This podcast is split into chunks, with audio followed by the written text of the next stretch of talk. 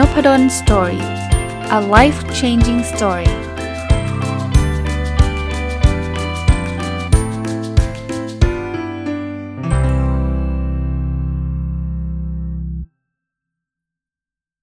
สวัสดีครับ ยินดีต้อนรับเข้าสู่นพดล story podcast นะครับ วันนี้หยิบหนังสือเล่มหนึ่งที่อ่านจบนานแล้วนะครับ ชื่อว่า Happy Sexy Millionaire เขียนโดยคุณสตีเวน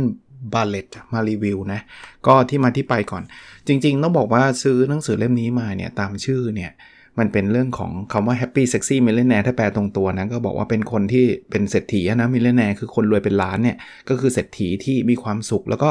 แนวออกแนวเซ็กซี่เซ็กซี่คงไม่ได้เป็น term term term ว่าแบบเซ็กซี่อย่างที่เราเข้าใจนะเซ็กซี่คงแบบมีไลฟ์สไตล์ที่แบบแปลกใหม่ที่มันไม่ไม่ไม่ธรรมดา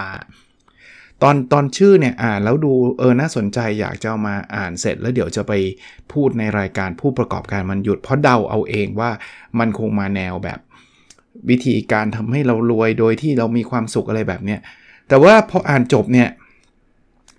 มันมันเป็นข้อคิดชีวิตซะเยอะอะ่ะคือคือก็เลยลังเลว่า เอ๊ะ ถ้าไปผู้ประกอบการมันหยุดเนี่ยมันก็น่าจะเป็นเรื่องธุรกิจซะซะมากกว่าจะเป็นข้อคิดชีวิต เลยตัดสินใจว่าเอามาเอามารีวิวในรายการ นพดลสตอรี่ธรรมดาดีกว่านะครับ วันก่อนก็เลยนั่งเขียนรีวิว ปรากฏว่าได้ตั้ง 64 ข้อ เพราะฉะนั้นเนี่ยคงเกินอย่างน้อยๆ ผมคิดว่าเกิน 2 ตอนอาจจะ 3 ตอนนะครับ โดยประมาณ ก็ก็สัปดาห์นี้แหละนะครับ ขอรีวิวหนังสือเล่มนี้ยาวๆเลยนะครับ เริ่มต้นกันเลยนะครับ ข้อที่ 1 ที่ผมเขียนมาที่ได้จากหนังสือเล่มนี้นะครับ คือผมเขียนสรุปไว้ว่าบางทีเราก็อาจจะมีความสุขอยู่แล้วครับ แต่โซเชียลมีเดียนี่แหละที่มาบอก เราว่าเราไม่มีความสุขทำไมเราไปโทษโซเชียลมีเดียมาบอก มันไม่มีใครอยู่ดีๆ เดินมาบอกหรอกว่า คุณไม่มีความสุข ไม่มีใครเขียนอย่างนั้นนะแต่เขาเขาทำกลับด้านกันคือเขาเอาความสุขของเขามาแชร์ เราก็เลยรู้สึกว่าโอ้โหเฮ้ย ขณะที่เรานั่งทำงานอยู่เนี่ยทำไมคนนี้มันอยู่ชายหาดวะเริ่มละเริ่มละ มันเริ่มมีการเปรียบเทียบ เขาไม่ได้มาบอกว่า เอ้ย ขอโทษนะครับ คนอ่านเนี่ยไม่มีความสุขเขาไม่ได้พูดนะเขาแค่แชร์ความสุขเขาแล้วเราก็คุยกันหลายรอบนะว่าโซเชียลมีเดียเนี่ยมันก็เป็นที่แชร์ความสุข แต่ว่าหลาย ๆ คนเนี่ยเอาตัวเองไปเปรียบเทียบ สักพักเลื่อนฟีดลงมา เอา้า คนนี้แต่งงานแล้วเหรอ เฮ้ยดูแบบชีวิตดีๆอะ่ะทำไมเรายังไม่ได้แต่งเลยอา้าวทุกอีก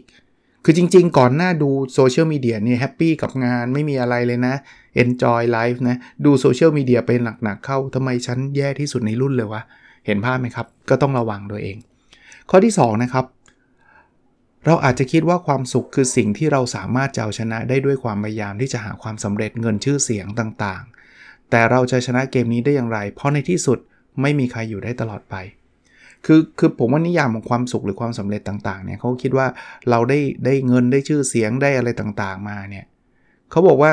ก็ก็ก็โอเคนะ แต่ว่าสุดท้ายเนี่ยมันเป็นเกมที่คุณไม่มีทางชนะ เพราะว่าไอ้ทั้งบททั้งทั้งปวงที่มีอยู่เนี่ยเดี๋ยวมันก็หายไปหมด เพราะฉะนั้นก็เป็นผมถึงบอกมันไม่ใช่เป็นเรื่องเรื่องผู้ประกอบการมันหยุดอะ่ะมันเป็นเรื่องชีวิตเลยอะ่ะนะว่าบางทีมันไม่ใช่เกมนะ ผมว่าชีวิตเราอะความสุขมันส่วนตัวนะ มันอยู่ระหว่างทางมากกว่า มากกว่าที่จะไปวัดจากความสำเร็จตำแหน่งชื่อเสียงเงินอะไรต่างๆนะครับ มาถึงข้อที่ 3 ครับ บางครั้งเราอยากจะเจอความสุข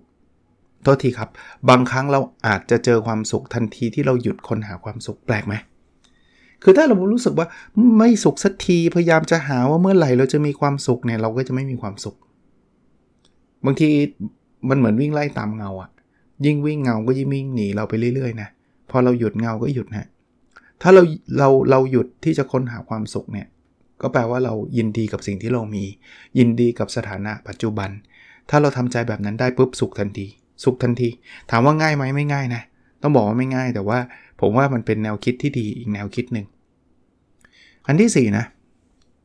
ยิ่งเราเชื่อมต่อกันผ่านอินเทอร์เน็ตมากเท่าไหร่ เรายิ่งเชื่อมต่อกันในชีวิตจริงโลกน้อยลงเท่านั้นใช่เลยฮะเพราะเราเราคุยทางอินเทอร์เน็ตไงพอเราคุยทางอินเทอร์เน็ต ความจำเป็นที่เราต้องมาเจอหน้ากันก็ลดลง เอาไม่ต้องไกลฮะเอาครอบครัวเลย ครอบครัวเลย ลองสังเกตตัวเราเองนะฮะกินข้าวนี่นี่ไม่ได้ว่าคนอื่นนะตัวเองก็เป็นนะ กินข้าวมือถือเปิด อีกคนหนึ่งก็เปิดมือถือ ทุกคนกินข้าวโต๊ะเดียวกัน แต่ไม่มีการคุยกัน เรากำลังคุยกับเพื่อนที่อยู่ในไลน์ของแต่ละคนนี่คือคือการเชื่อมต่อชีวิตจริงมันหายไป เดี๋ยวนี้เนี่ยจะพยายามนะผมผมไม่ได้บอกว่าผมทำได้ร้อยเปอร์เซ็นต์แต่พยายามว่ากินข้าวจะซ่อนมือถือไว้ เอาไว้ไกลๆ จะได้คุยนะครับ จะได้คุยอย่างน้อยๆ เจอหน้าเจอตาคุยกันหน่อยนะครับ อยู่บ้านเนี่ยลองลองหยุด ลดละเลิกบ้างนะ คือไม่ได้มือถือแบบห้ามใช้อะไรเงี้ยไม่ได้ถึงขนาดนั้นนะ่ะแต่ว่าลดละเลิกบ้างมันมันใช้เวลากับครอบครัวมากขึ้นนะ ในที่ทำงานหรืออะไรก็เช่นเดียวกันนะครับ อะข้อที่ 5 ครับ ถ้าเราอยากจะมีความสุขอย่าเปรียบเทียบตัวเรากับใคร ให้เปรียบเทียบตัวเราวันนี้กับตัวเราเมื่อวาน ที่เมื่อกี้พูดไง ถ้าคุณไปเปรียบเทียบคนอื่นนะ แล้วแล้วตัวเราเนี่ยเราก็จะมักจะไปมองคนที่ก็เจ๋งดีสำเร็จ เพราะว่า เอาเอาโซเชียลมีเดียเมื่อกี้ถ้าไม่สำเร็จเขาไม่โพสไง วันที่เขานั่งนั่งทำงานอยู่เขาไม่โพสไง วันที่เขากินมาม่าเนี่ยเขาไม่โพสไงเขาโพสตอนเขาไปเที่ยวต่างประเทศเขาโพสตอนเขาเข้าไปมิชลินสตาร์เพราะฉะนั้นเนี่ยเราจะเจอแต่อะไรที่แบบเหนือกว่าเราทั้งนั้นเลย เทียบตัวเรากับคนอื่นก็เซ็ง ไม่ต้องฮะเมื่อวานเป็นไงวันนี้ดีขึ้นไหมจบ เทียบตัวเรากับตัวเราเองในเมื่อวานเนี่ยเราจะมีความสุขว่าเราจะเห็นเราเดินไปข้างหน้าเรื่อยๆนะครับ ข้อ 6 ครับ สังเกตไทม์ไลน์ใน Facebook ของเราให้ดีครับ เพราะนั่นคือห้องสมุดของชีวิตเราฮะเลิกติดตามคนปลอมๆนะครับ หรือคนที่ให้ความเห็นลบๆ และให้แทนที่ด้วยคนจริงใจและมองโลกในแง่บวกแทน นั่นจะทำให้ห้องสมุดชีวิตเราดีขึ้น เพราะฉะนั้นเนี่ยอันนี้อันนี้เป็นข้อแนะนำนะซึ่งผมเห็นด้วยแล้วผมก็ใช้เป็นเป็นประจำเนี่ย ผมจะไม่แชร์ข่าวส่วนตัวนะ ผมไม่ได้ว่าคนทำนะ แต่ว่าอันนี้แชร์ในอีกมุมหนึ่งถ้าใครทำก็ไม่ไม่เป็นไรฮะท่านลองพิจารณาดูกันแล้วกัน ผมจะไม่แชร์ข่าวลบๆข่าวแบบที่มันแบบอ่านแล้วไม่สบายใจอะ่ะจะจะไม่อยู่ในไทม์ไลน์ผมเข้าไปดูไทม์ไลน์ได้ทำ timeline timeline คือเวลาเราเล่น Facebook เนี่ยมันจะไล่โพสต์ลงมาเรื่อยๆไทม์ไลน์ผมจะเป็นข้อคิดมากกว่า จะเป็นหนังสือที่ผมอ่าน จะเป็นเรื่องเรื่องราวดีๆอะ ก็อย่างเขาบอกอะมันมันเป็นห้องสมุดชีวิตนะไม่เปิดไทม์ไลน์มานี่แบบเฮงซวยแย่มากงี่เง่าไร้สาระเงี้ยเราก็แบบห้องสมุดเราก็มีแต่ขยะเต็มไปหมดอะก็ก็แชร์ให้ฟังนะครับแลกเปลี่ยนกันถ้าใครคือจะมีมองผมจะทำมีอะไรไหมก็ไม่มีอะไรฮะก็แล้วแต่ท่านนะแต่ว่าในมุมผมเนี่ยผมคิดว่าเฮ้ยคือถ้าทำก็ทำให้น้อยหน่อยก็ดีนะครับ ข้อที่ 7 ครับโซเชียลมีเดียเนี่ยทำให้ความสมบูรณ์แบบกลายเป็นเรื่องธรรมดาไปเลย เพราะทุกคนคัดสรรสิ่ง ที่ดีมากๆ จนกลายเป็นว่าสิ่งทั่ว ๆ ไปดีดีปกติดีธรรมดาเนี่ยกลายเป็นสิ่งไม่ได้เรื่องเลย จริงไงอย่างเมื่อกี้ที่ผมยกตัวอย่างเนี่ยร้อยวันพันปีเนี่ยกิน Michelin Star วันเดียวก็แชร์ Michelin Star แต่ว่าอีก 364 วันไม่แชร์เรื่องการกินเลย เพราะอะไรเพราะไม่มีอะไรน่าแชร์ไงแต่ว่าคนที่2เนี่ยก็จะแชร์ไปเที่ยวต่างประเทศทั้งๆนี่จริงอีก 360 วันไม่ได้ไปต่างประเทศนะ 5 วันไปต่างประเทศก็จะแชร์รูปต่างประเทศ เลื่อนมาคนที่ 3 ไปนั่งเรือยอชทั้งๆที่จริงในชีวิตก็เขาเพิ่งนั่งครั้งแรกเลยในชีวิต เพราะฉะนั้นเนี่ยเราจะเจอ feed ที่แบบ Michelin Star เที่ยวต่างประเทศ นั่งเรือยอชรับตำแหน่งได้เงินเดือนขึ้น เราจะเจอแบบไฮไลท์ของแต่ละคนเลย จนทำให้รู้สึกว่า โห วันนี้เราเราเออเราได้อะไรดีๆมา มันมันนิดนิดเดียวเลยเทียบกับคนอื่นไม่ได้เลยอะ่ะ มันกลายเป็นแบบนั้นนะโซเชียลมีเดียมันคัดคัดเลือกมานะครับ อันที่ 8 ครับ ตัวเรากลายเป็นสิ่งที่ถูกกำหนดโดยอัลกอริทึมไปแล้วเชื่อไหมไม่ต้องไปไกลนะเพราะเอิญผมเป็นคนใช้ Facebook บ่อยที่สุดแล้วกันนะ ถ้าเทียบกับโซเชียลมีเดียประเภทอื่นเนี่ยเราอะจะเห็น feed เฉพาะสิ่งที่อัลกอริทึมของ Facebook เนี่ยเขา detect ว่าเราชอบอะไร ไม่ต้องอะไรไกลนะ ฟุตบอลนะ ผมจะเห็นฟีดแต่แมนยูทำไมอะก็ผมไปไลค์ไง พอแบบแมนยูซื้อตัวผู้เล่นตัวนี้กดไลค์ไงกดไลค์ก็รู้เลยไง Facebook มันมีอัลกอริทึมรู้อ๋อคนเนี้ยชอบแมนยูเพราะฉะนั้นข่าวแมนยูมาเต็มฟีดเลย เป็นเรื่องปกติเลย แล้วแล้วก็จะพาเราเอียงไปทางด้านนั้นเลย เราจะปิดลับข่าวอื่น เราจะปิดลับสิ่งที่เราเราไม่ได้สนใจนะครับมันก็ทำให้เราถูกกำหนด วันหนึ่งเราก็ไปซื้อเสื้อแมนยูมาใส่ทำไมอะก็ มีแต่เสื้อใหม่เสื้อใหม่เสื้อใหม่ มาโชว์ให้เราดูเพราะทำไมเขาเขารู้ว่า ก็รู้ดิ เพราะว่าก็เห็นไลค์อยู่เห็นคอมเมนต์อยู่ไง อันเนี้ยตัวเราอะถูกกำหนดโดยอัลกอริทึมนะครับ ข้อ 9 นะ ถ้าเราต้องทำแค่หนึ่งอย่างที่จะทำให้สุขภาพและความสุขเราดีขึ้นทำอย่างเดียวนะเขาบอกว่าอย่างเดียวที่จะช่วยคือ gratitude gratitude คือรู้จักขอบคุณอย่างสม่ำเสมอ ผมผมเป็นคนหนึ่งที่เชียร์แล้วกันนะครับ คือผมเคยเล่าให้ฟังแล้วนะ ผมเขียน gratitude journal ทุกคืนก่อนนอน เราเขียนเสร็จแล้วไม่เล่น Facebook ไม่เล่นมือถือไม่มี screen time นะ เขียนเสร็จแล้วปิดไฟนอน คือขอบคุณ 3 อย่างของผมนะ ขอบคุณ 3 อย่างที่เกิดขึ้นในชีวิตยังและที่ผมขอบคุณบ่อยมากคือ ขอบคุณที่วันนี้ได้จัดพอดแคสต์รู้ป่ะเพราะว่านี่คือสิ่งดีๆ ที่เกิดขึ้นในชีวิตผมอะการจัดพอดแคสต์เนี่ยมันทำให้แบบ เราเราได้อ่านแล้วเราได้แชร์เรื่องราวดีๆ แล้วก็เราก็ได้รับรู้ว่ามีคนได้ฟังเรา แล้วเขาก็เอาไปใช้กับชีวิตเขา แล้วก็ทำให้ชีวิตเขาดีขึ้น อ่านหนังสือผมก็เขียนบ่อย ขอบคุณมันไม่ใช่แบบต้องได้รับรางวัลครูดีเด่นถึงจะขอบคุณ ต้องปิด paper ต้องตีพิมพ์ใน top journal ถึงจะขอบคุณ ถ้าอย่างนั้นคุณขอบคุณได้ปีหนึ่งไม่กี่ครั้งหรอกนะขอบคุณมันได้เลย วันนี้กินอาหารอร่อยขอบคุณเลย แล้วเดี๋ยวเรานะสมองเราเนี่ยมันจะไปโฟกัสเฉพาะสิ่งที่ทำให้เรามีความสุข สิ่งดีๆ ที่เราต้องขอบคุณเนี่ยลองลองทำดูนะครับ ผมก็เชื่อตามที่เขาเขียนนะครับ ข้อ 10 นะฮะถ้าเราใช้ชีวิตตามโลกภายนอก เราจะใช้ชีวิตอย่างไม่มีความสุข แต่ถ้าเราใช้ชีวิตตามโลกภายในเราจะพบความสุข แน่นอนนะใช้ชีวิตตามโลกภายนอกคือเอ้ยแกจะเป็นแกไม่ทำอย่างนี้ก็ทำตามไงตามโลกภายนอกไง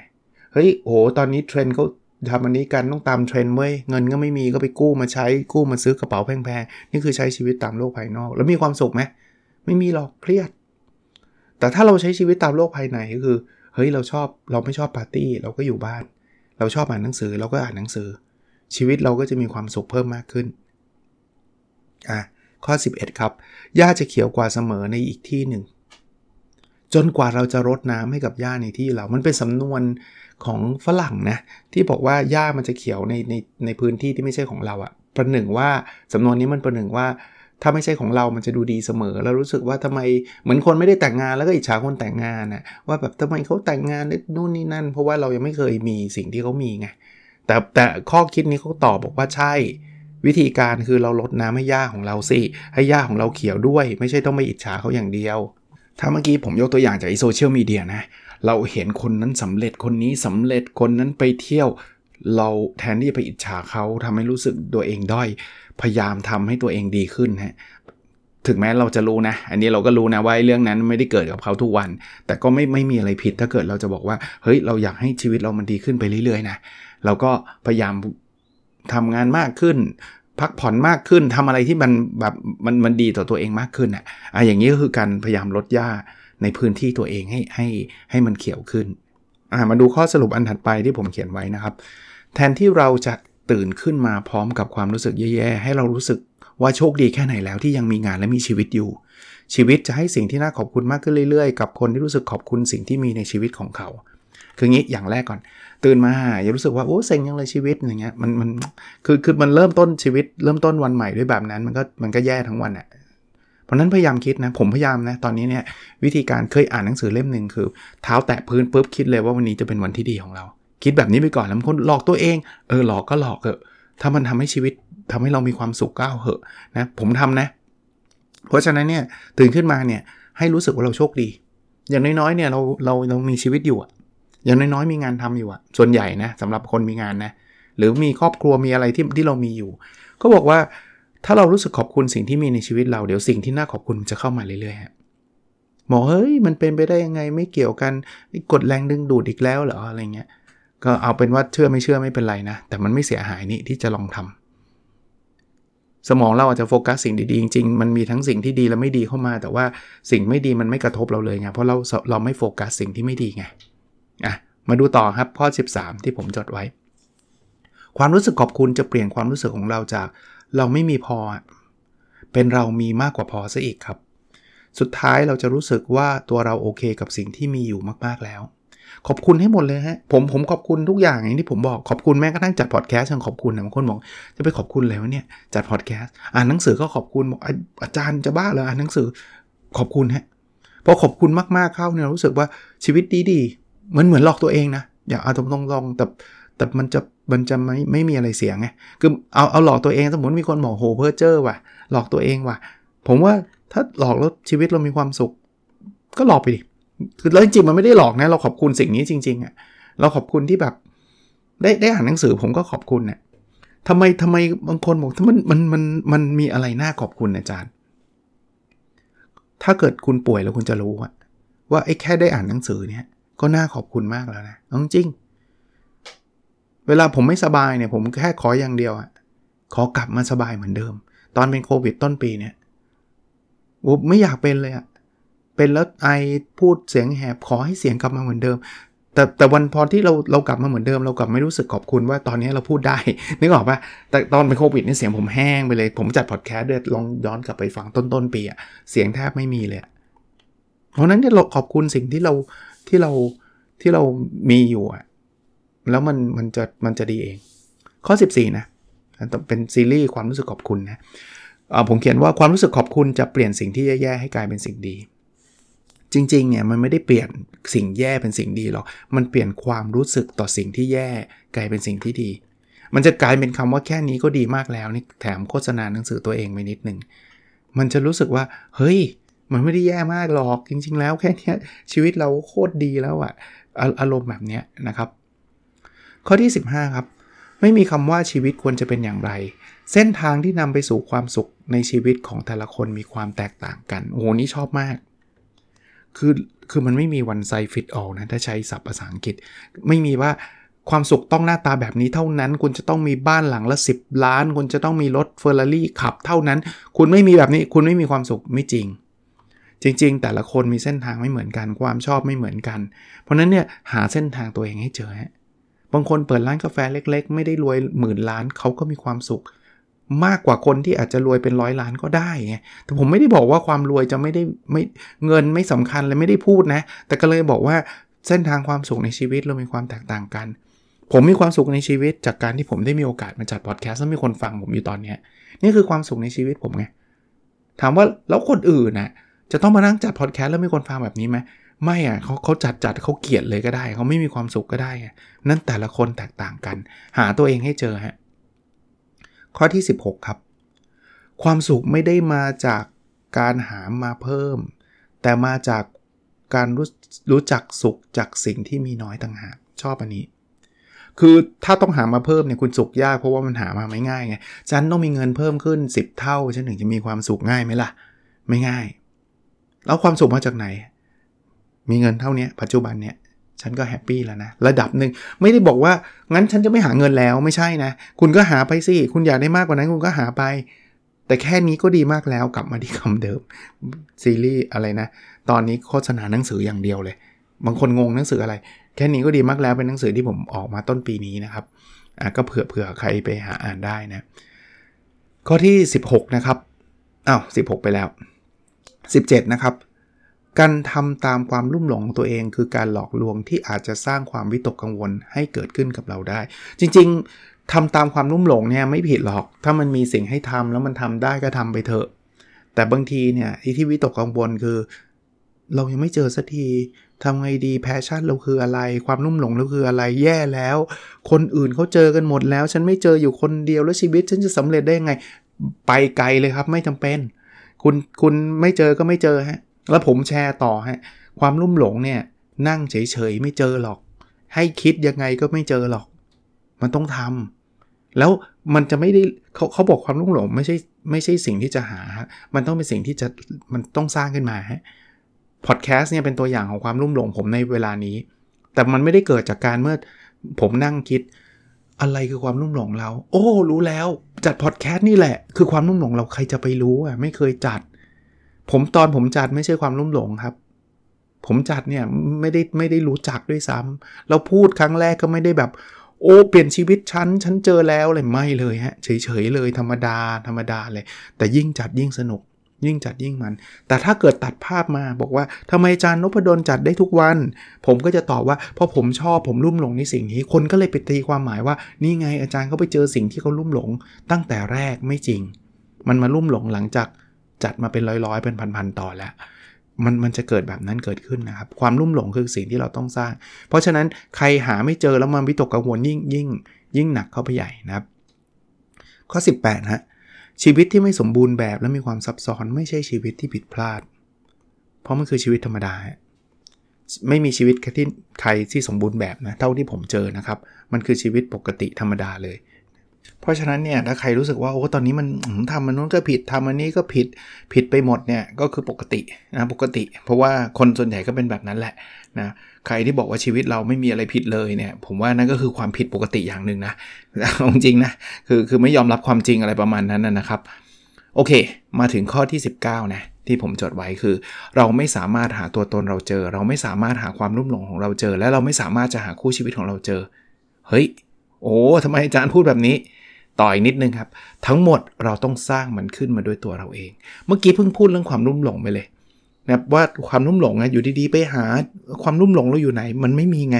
มันต้องลองทำอะไรเยอะๆ แล้วพอทำเยอะๆเนี่ย มันจะเปลี่ยนจากสิ่งที่ไม่รุ่มหลงแล้วมันรุ่มหลงมาเอง อย่างที่ผมเล่าเรื่องพอดแคสต์ให้ฟังใช่ไหมผมว่าหลาย ๆ อย่างเหมือนกันนะ คือตัวตนเราเนี่ยจะนั่งแบบอยู่เฉยๆ ตัวตนเราคืออะไร มันไม่มีไง คือคือคุณต้องทำอะไรสักอย่างคุณถึงจะรู้ว่าตัวตนคือคืออะไรแบบไหนใช่ไหมหรือว่าคู่ชีวิตเนี่ยคุณนั่งเฉยๆคู่ชีวิตเราอยู่ที่ไหนกันนะ ไม่เจอหรอก คุณต้องไปหา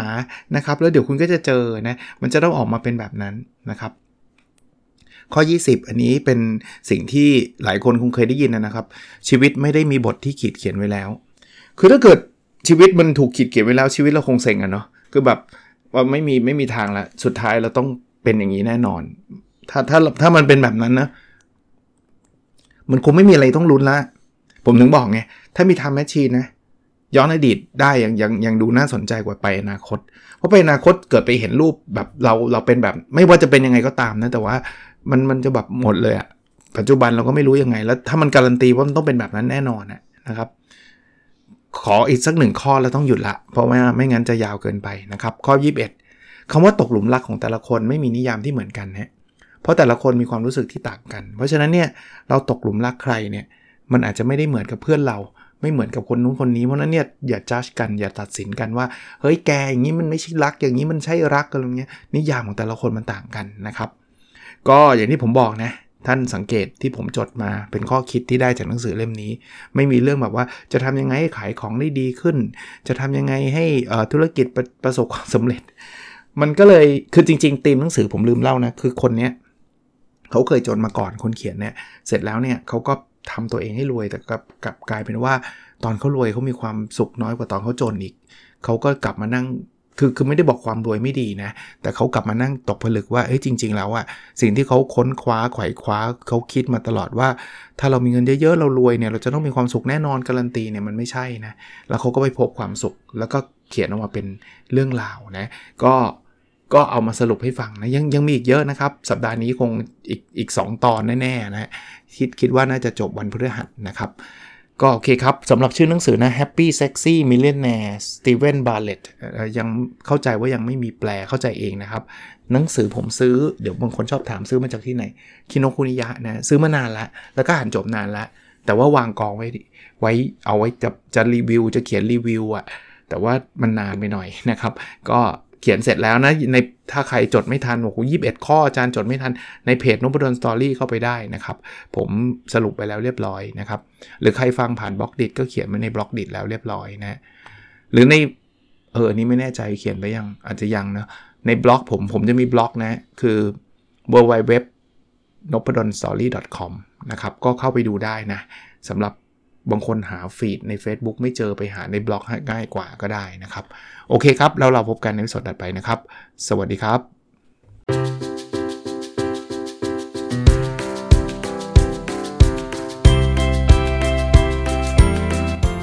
n o p a d o n Story a life changing story